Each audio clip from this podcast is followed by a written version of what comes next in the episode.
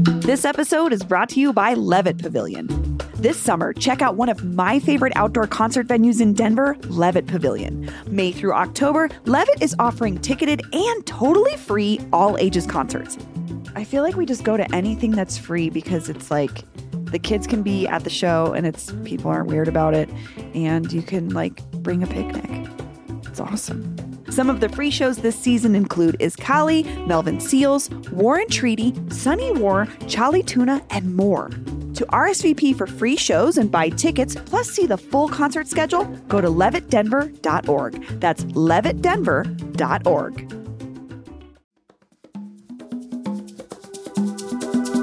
Today on CityCast Denver. You know those flashing signs over I 70 that say stuff like, don't be a stinker, use your blinker? Are they too funny? Me and producer Paul Karolyi are talking about why the feds seem to think so, plus a new historic preservation fight brewing in Park Hill, and your hot takes on the best meat free eats in town. Today is Tuesday, January 23rd. I'm Bree Davies, and here's what Denver's talking about.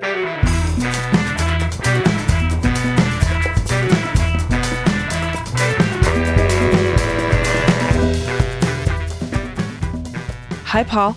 Hey, good morning, Bree. Let's get right into the news. We got a lot to talk about today. And this first story is such a doozy.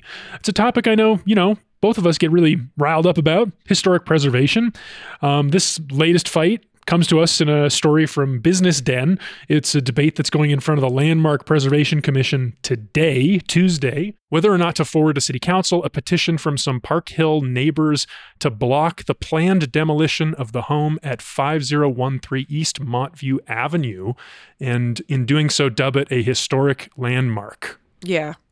I, I mean, look, I you, did you you saw the pictures of it, Paul? It's pretty dilapidated. Yeah. To begin with, I mean, it didn't look. it didn't look special. great. That doesn't mean that it's not unique. However, uh, I, I, there is not seemingly a very strong argument to save this house. Oh. as far as I can tell, the, the case for preservation uh, that folks have put forward, and again, this is what they the landmark commission does not like us to call it a hostile designation, but sometimes it's sort of per- interpreted that way. It's when someone who doesn't own the home Mhm. wants to preserve it, so they put forth a case to say this needs to go before the landmark preservation. And it might. People might say it's hostile because the it's blocking it's- the owner from doing what they want to do with their house. Yes. Okay. Yeah. And so the the folks that put forward this request for the designation say the previous occupants are of note. Uh, the previous occupant, I think the original owner was Harry Huffman, who was a movie theater owner, who later built a more famous and interesting house in Hilltop called the Shangri La Mansion. I'll find a picture of it and put a link in our show notes. It is definitely a beautiful house, and I could see a case for preserving that.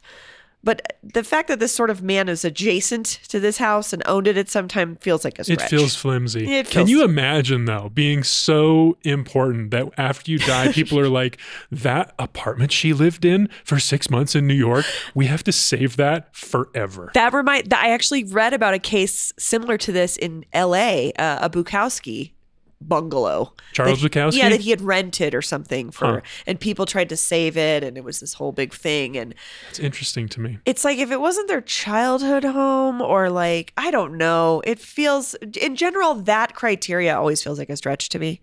you Um, know, I find myself like almost always being like against these preservation requests just because like it seems rare that there should be something so important that we keep.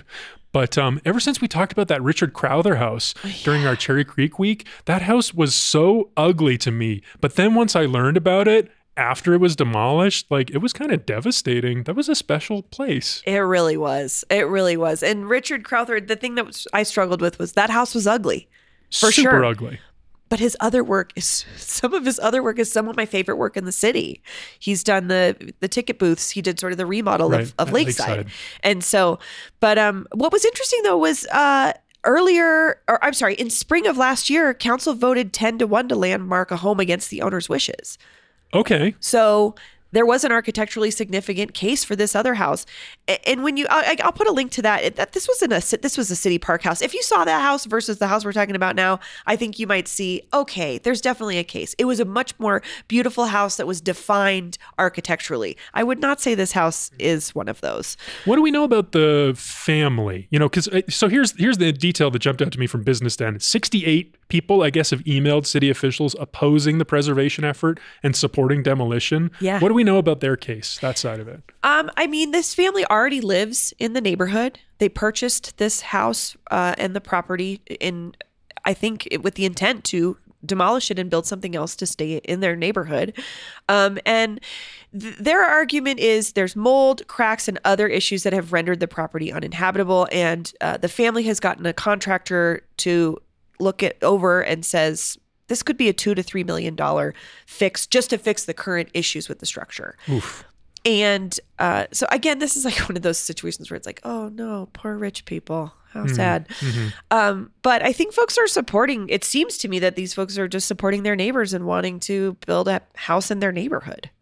Is what it seems like to me. They didn't say much about what the new investment. Maybe like get rid of an eyesore if it is That's really what I'm that wondering. dilapidated. I'm wondering that too is like, is it just been sitting there for a long time? However, some folks in the preservation world would argue this does happen a lot where a developer buys a bill uh, a house, the the tenants move out, and then it sits there for years and becomes dilapidated and uninhabitable. So I don't know how long this house was sitting there. I know, I know these folks purchased it from the fa- a family who'd owned it for 60 years, and so it had been inhabited for a long time.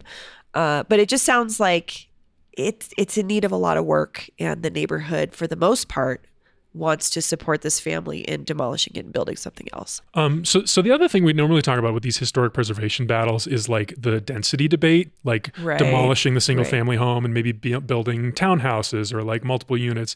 Is that No. the case here? No. So that's irrele- irrelevant to this. Wouldn't that be debate. lovely? Wouldn't that be lovely? Would That's fit into a narrative for sure. I mean, to me, that was one of the turning points for me in the preservation uh, mindset. Was I was heavily pro preservation early on. I don't know, probably ten or fifteen years when I got more interested in this subject, and I still am interested in preservation. But uh, that that argument made me think it is important sometimes to tear down these buildings if we can build more housing. Unfortunately. In this kind of situation, that's not what's happening at all. It's They a small family of four that wants to build a giant A mansion. nicer, yeah. Which you know Okay. what? If I had the money to, too, I'd probably want to build a giant mansion as well. So I, that's the sympathy is is low for me on that end. However, I don't see the importance of this home. Would be Right. the end result to me. Right, but it's not up to us. It's up No. to the Landmark Preservation Commission. Like I said, they're voting today, Tuesday, January 22nd. They could forward it to City Council, but they don't have to. What do you What do you think is going to happen? I don't think that there's a strong case to save this house.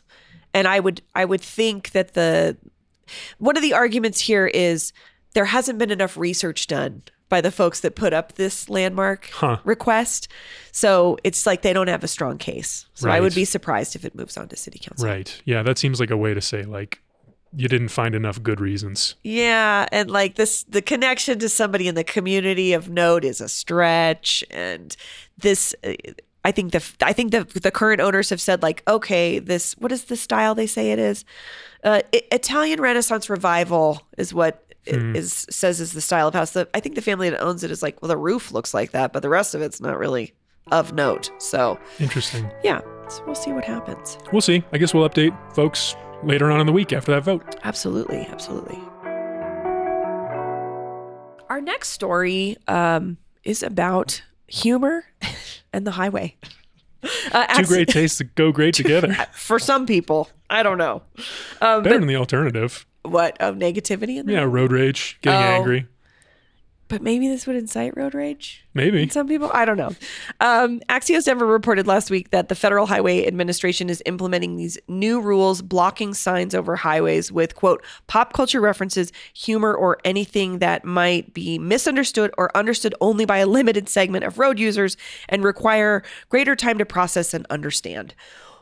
What is going on with this, Paul? It's such a fun thing. I thought this was just a Colorado thing. When I Oh. was looking into this, I learned apparently like all over the country, different states do this. All of them are kind of like getting on this use jokes to get across safety messages, this whole train. Um, but anyway, uh, the Denver Post reported in 2018 that CDOT, uh, Colorado Department of Transportation, has been doing this since 2015 um, when there was a big spike in road fatalities. They, their traffic safety communications manager, Sam Cole, who's been widely lauded for his work uh, with jokes, uh, started using humor in these in these messages. So that's why we have things on these signs over I-70 that say stuff like "Get your head out of your apps," or uh, uh, "Here's Cole's personal favorite: Who you gonna call? No one. You're driving." Oh, which I like. get it now, like Yeah. Ghostbusters. Yeah, maybe that was topical at a t- if the reboot was coming out or something. The May- Ghostbusters Yeah, reboot. maybe. I was like, because otherwise, that's a real dated reference. Yeah. Which is kind of part of the issue here. Like for some people, Yes. that's going to be hilarious because they'll think about Dan Aykroyd and Bill Murray. And uh, for other people, young people perhaps, they'll think, what the hell am I supposed to think about that sign? Right. And I, yeah, it's it is very contextual uh, to the person reading it, what they what the context is for them. Um, and I love I love good humor. I love cheesy humor. I love corny. I'm a bumper. I love bumper sticker humor. I don't love these to be No? honest with you. No, they they feel a little bit um they I to me they in sort of incite distracted driving. Interesting. Because like you're trying to read something really fast and you're like, is this an important message, like an Amber Alert or like an Avalanche Alert or something? Oh no, it's just get your head out of your apps. I feel like sometimes I agree with you because some cause so here Axios Denver reported on this. They had a list of their favorites. There's some of these that I think are like good, simple. Like uh, around Thanksgiving, there was one that CDOT used: "Gobble gobble, easy on the throttle." You know, I, know what that means. I guess. It's not funny. no, It's not funny at all. no. Also, like I'm not driving a rocket ship. I'm driving true. a You're not- Subaru. there's no throttle There's no in- throttle in my Honda CRV. Um, cats have nine, you have one. Buckle up. Yeah. That requires a level of abstraction. You know, nine what? One what? Yeah. Lives. You know, you have to take a second to, to make the connection. Camp in the mountains, not in the left lane. I like it in theory. I don't know how many people think or use that terminology. To camp in the left lane. Yeah. I- I understand what they're saying is like don't drive slow in the left lane. Yeah. But But I don't. I wouldn't use that word No. in conversation. No, to me that's a restaurant word, honestly. When I worked in a restaurant, I'd be like, "Oh, table 5 is camping all Just night." camping. So I'll be here till 10 with my one table. It's going to tip me $3. I don't know about someone driving slow. So it is it's so it's so hyper specific to the driver. Yeah. And I think about Yeah. all the other things on the road we're trying to be paying paying attention to. I was driving on Colfax the other day Mm-hmm. and it was green green light for a long time. And by the time I I come up to the crosswalk, there's a man walking looking at his iPad. I missed him by like and I thought, oh my God, I would have hit a driver. But it's like, these are the kinds of things we're trying to, or a walk, or a Yeah. pedestrian. These are the kinds of things we're trying to pay attention to. And that's why I find these signs just like not helpful. Yeah. So, Yeah. but uh, what was the response to these sort of new rules or at least recommendations for what to put on a sign? Well, apparently, people all over the country love their funny signs because, at least according to the Washington Post, there was outcry and complaints from everybody, from departments of transportation, from regular folks. You know, everyone. I think everyone has like seen one of these go viral and laughed about it on the Yeah. internet. But yeah, anyway, um, and even from our own uh, from our own CDOT, uh, tr- our transportation director Shoshana Lew uh, told Axios Denver, Washington sure knows how to take the fun out of funding Oh, which she slipped a, a pun even in here. Um, kidding aside, we think a little levity can help get important messages across, especially especially in tough weather conditions and while we fix our roads and bridges. so have you ever been driving and the sign is, it's got so much information on it, it has to change? Mhm. I find myself slowing down to try to make sure I can see the whole, Get the whole length message. of the sign. Yeah, same. That's why I feel like that's what I'm paying attention to. I'm really hoping I get some pertinent information about the road from it. Yeah. Not a joke that alludes to the to a Christmas story.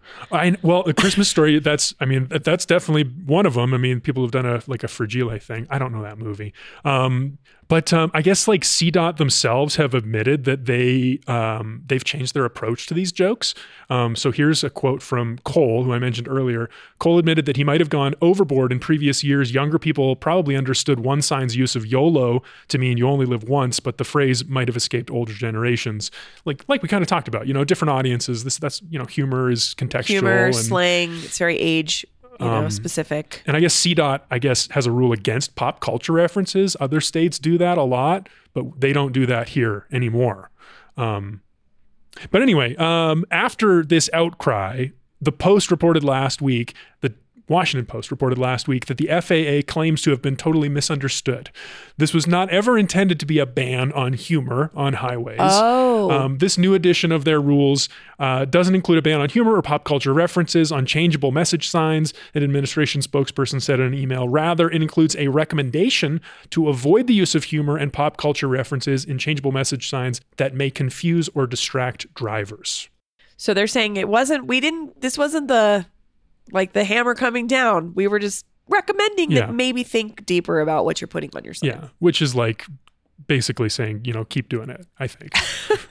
Try to be better at it. How do you even tell transportation officials like be funnier, be better at it? That's what this whole thing is about. I don't need you to be funny. I need you to be boring and be good at your job, which is like making the road safer for people. And this to me does not do that. Also, have you ever seen a road sign that's clearly been like hacked? no. Oh my god, during it was during UMS like 10 maybe not even that long ago. Someone hacked a construction sign Yeah. that would be like usually they say like lock your valuables in your car or whatever to prevent car thefts. They'll have they'll they'll park those signs around the city. Someone hacked into it and changed it to an eastbound and down reference that it just read tight dick player. It was on a street a CDOT construction sign on Broadway for like a whole night.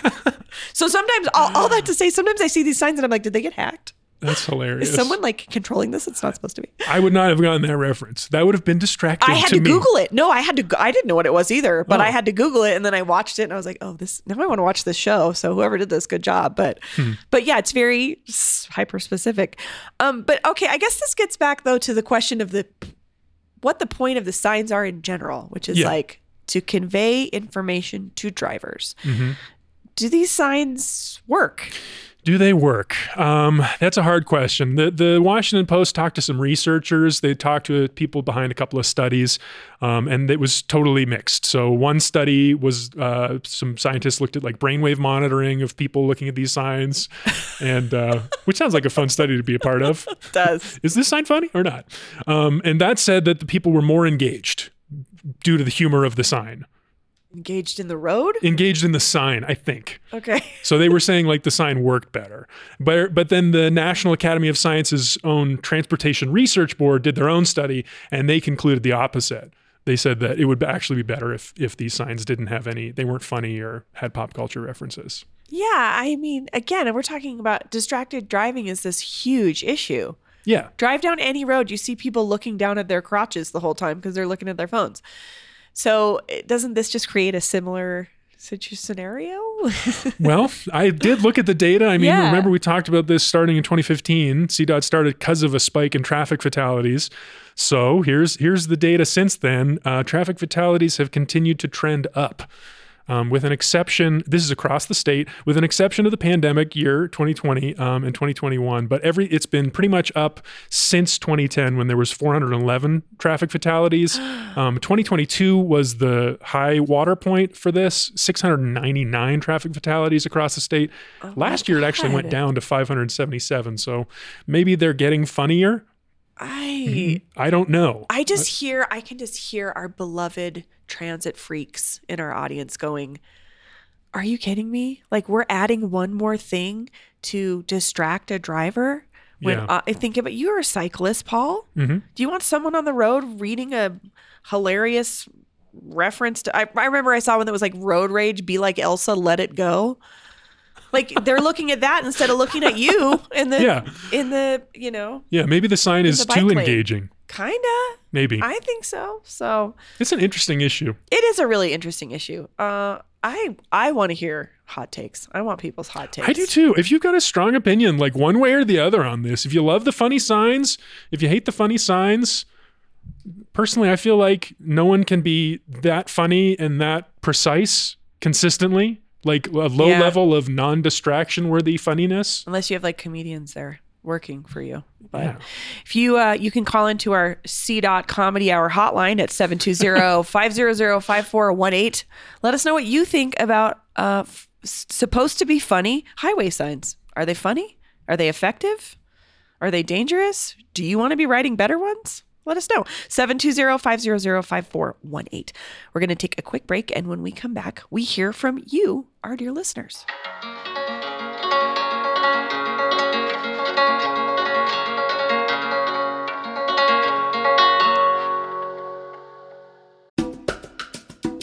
This episode is brought to you by the Colorado Wine Board.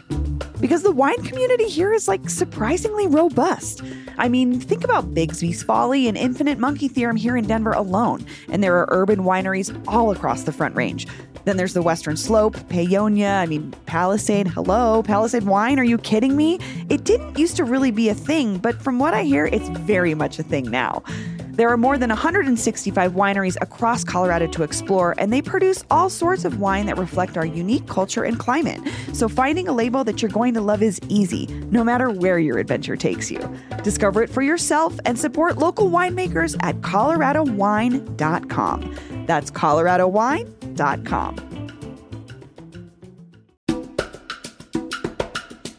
This episode is brought to you by the Denver Botanic Gardens. It's time for the 75th annual spring plant sale at the Denver Botanic Gardens. Mark your calendars for Friday and Saturday, May 10th and 11th. Admission is free, but you must register in advance at botanicgardens.org. Registering my husband, Greg, right now for the plants I want him to pick out and plant in our yard for me.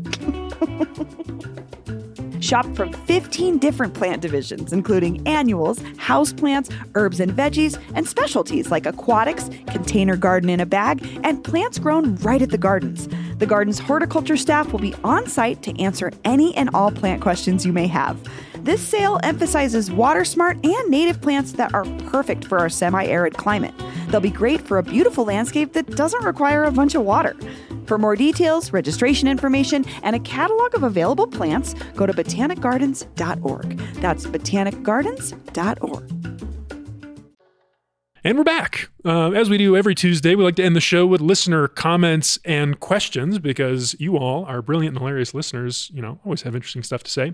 Um, so we got a few voicemails, we got a few comments. I think mostly this time they're going to be about that meat free, uh, that vegetarian vegan episode we did last week with um, our, our friend of the show, Brooke Garcia, and uh, Native Foods owner Michael Olivas. Well, Paul, you were asking for it. and I got it. We got a ton of great feedback. No, I mean I'm joking, but we did. But I just want to say, prior to this, we got a lot of requests for folks asking us to talk about good vegetarian food around the city, and so this was not just out of nowhere. We heard from you, our listeners. Give us some recommendations. Tell us what you think. And Paul went out and found two experts, and Paul himself, a wishy-washy vegetarian. No. I've been reducitarian. Yeah, reducitarian. That's what I'm calling myself You're right. now. You've been very pragmatic about it. I want to be fair. You have not been like you're not a high horse person about it, and you've not been like, oh, I'm off the wagon. You're just like, I'm trying to figure out what's going on in this world. Here's how I'm going to start it. So you, the reducitarian, joined a pescatarian and a vegetarian. a vegan and a vegetarian, I think is Vegan how and they would vegetarian. identify. Okay, we got a voicemail. Hi guys, I just listened to your uh, vegetarian vegan episode, and the one I love right now is in Highlands Ranch, Total Vegan Indian Restaurant. Uh, I go with vegan and non-vegan friends, and it's delicious. Total vegan. Never heard of it. Thank you for the recommendation. I'm writing this one down. I will also say thank you, listener. I, we don't really give Highlands Ranch any if a, a- any attention, if at any at all, and um, so I would have never heard of this place. Yeah. And I have to say, this the name Total Vegan Indian Restaurant does not feel like somewhere you want to take your non-vegan friends, but from our listener, it sounds like this is that place. Hi, uh, this is Anne. I live in Northeast Park Hill, and I just listened to the um, the episode about vegan and vegetarian restaurants, and I was surprised you left off um, Wellness Sushi. It's a sushi restaurant that's all vegan. It's right by the um, tattered cover, and I just thought you might want to check it out. Thanks. We have we have briefly talked about wellness sushi. I've been there a couple of times. Have you been there, Bree? I have to say, it does not sound appetizing to me. Yeah, I think sushi without fish. I mean, it's like rolls of like vegetables and, and fruit and stuff and rice. which I think is great. I'm glad it exists. I eat sushi because I want to eat raw fish. So Yeah. I'm not really the target market for this. But what's interesting is Wellness Sushi is one of those uh, com- local companies that did a crowdfunding campaign to expand, and they've done so. So they're clearly yeah, they seem to be doing well. Personally, I think that place is good, not great. Okay. I feel like the rolls are too big. The s the, the radius is too big. Mm. That- Could be tighter. Okay. A little more focused on some of those rolls. That's my that's my critique, but I generally think it's quite good. Okay. Good rec. Good rec. Uh, what else do we have? Hi, this is Alex from Clayton. I was calling to recommend another vegan restaurant, Somebody People. Um, I was expecting the whole time during the episode for somebody to bring it up. It's amazing. We took my mother-in-law when she was visiting there, and she has allergies to pork, and she was just so excited with everything that we had. Um, so yeah, I would definitely check it out. Thanks. Somebody people. This is this is the big one. Paul, I Lots of people wrote in about somebody people. But you you've not thought favorably about it. However, you went and revisited somebody people. Yes, I went This once week- this before, weekend. maybe a year or two ago, uh, around, I don't know when they opened, a few years ago. Um, but I didn't have a great time. Um, so that's why I didn't talk about it. I haven't talked about it. So after this deluge of feedback, including from our friend of the show, Ian Silveri, who wrote in to encourage me to revisit Somebody People, I did. My wife and I went on Friday night. Yeah. And I have to tell you, Bree, What? I hated it. Oh, Again. Again, I hated it. do you hate the food? The food, the, the the ambiance is like neon lights. It's very like pinks and greens. It's like millennial, or it's like I don't know, like that Gen Z green and pink. It's inspired by David Bowie. They have a cool David Bowie mural in the bathroom. I was guessing by the somebody people, which is a lyric from uh oh my god, modern. I don't know. Oh my god. Don't don't at don't at me. It's not from wow, Soul I'm Love. surprised. I thought you'd have Oh this my top of your god, mind. it's from my favorite. It's from Ziggy Stardust too. Uh oh, five years. Duh. It's like the opening track. It's from five years. Anyway, yes, I asked you. I was like, "Is this a David Bowie themed place?" Mm-hmm. You're like, "Absolutely," but that ambiance doesn't really do anything for you. No, I mean Okay. it was fine, but it was just the food. It's too expensive. It costs like a hundred dollars for Megan and I to get like four dishes, and they're all very small. They call them like small plates, Oh, but it's oh, like it's the ev- tapas grift. But here's the real problem with this this place. Every single dish, the primary flavor is sourness. Oh, They love sourness. The bread, sourdough. The roasted broccoli, sour. The beets, they had this sour, creamy white sauce, and it must have been like canned beets. There was no texture. It was so not fun. so not a good balance. There's not enough a balance of no different balance. flavors. No balance. Okay. No Okay. balance. I, ha- I hate to do. I hate to be negative about a restaurant like this. I know I'm in the minority here. I know a lot of other people in this vegan, vegetarian, reducitarian community love this place. I'm glad that it's here and it's making people happy. But for me, somebody people, I'm never going back. sorry, sorry to say it. I'm still gonna go because I'm gonna I'm gonna investigate the David Bowie ness of this space. Maybe there's references that I miss. The, There the- might- the mural mean- is good. he's you know he's very deep artist. Anyway, uh, okay, well, interesting. Um, but we we have we have one more note from a, a listener to that Yeah. Can I read this one? I want you to. I- I'm I'm offended. I'm hurt by this comment, and I wasn't even on this show. All right, so I just I just dragged uh, somebody people a little bit, but then this person comes, so gives gives me gives us a little bit of that Levity. back. But I loved it. So Mike Mike from West Wash Park here, uh, loved the show most days, but the episode on vegetarian food in Denver, two quote unquote experts, and the best you could do was salty oh salty and vegan van. Did you forget you had a show to do and then checked TripAdvisor five minutes before hitting the record button?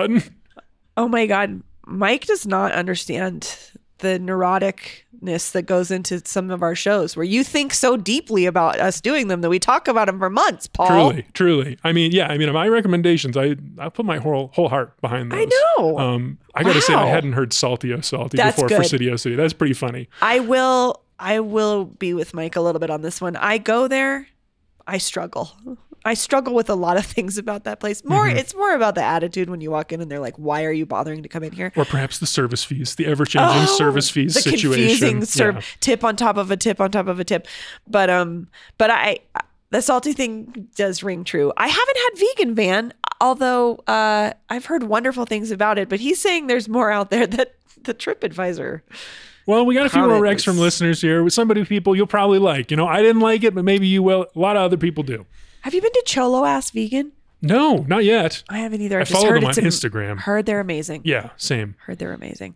Well, we're always taking your recommendations for anything, especially if I know there's more vegetarian restaurants out there. But um, you can give us a call at 720-500-5418 and let us know that Paul's wrong again about somebody people. I'm kidding. No, let us all know. Maybe let us know what your favorite places are that too that didn't get mentioned or that are what I loved. I just want to go back to this comment from our listener that um, she likes somebody people for someone that had pork allergies. Mm. It's not somebody you're thinking about who's like they're not necessarily a vegetarian. They're looking for without things without Purposeful. things. Mhm. And I think that's also a helpful tip when you're, you know, maybe you're a gluten person or, you know, you're a pork person. So I- I don't know. This has been interesting. I'm glad we got such fiery feedback though, I have to say. Me too. We It was fun. appreciate it. It was This fun. so great. Especially you, Mike from West Wash Park. Shout out to you, Mike. Mike, Thanks for bringing us- the fire. But Mike, tell us where you want to go. Agreed. Where should we go, Mike? Let us know, especially in Wash Park. What are the options? I have no idea.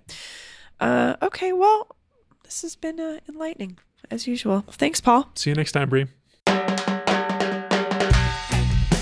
That's all for today here on CityCast Denver. If you enjoyed this show, why not take a minute to tell CDOT's top comic Sam Cole about us? Rate the show wherever you get your podcasts and subscribe to our morning newsletter and learn more about us at denver.citycast.fm. We'll be back tomorrow morning with more news from around the city. Bye bye.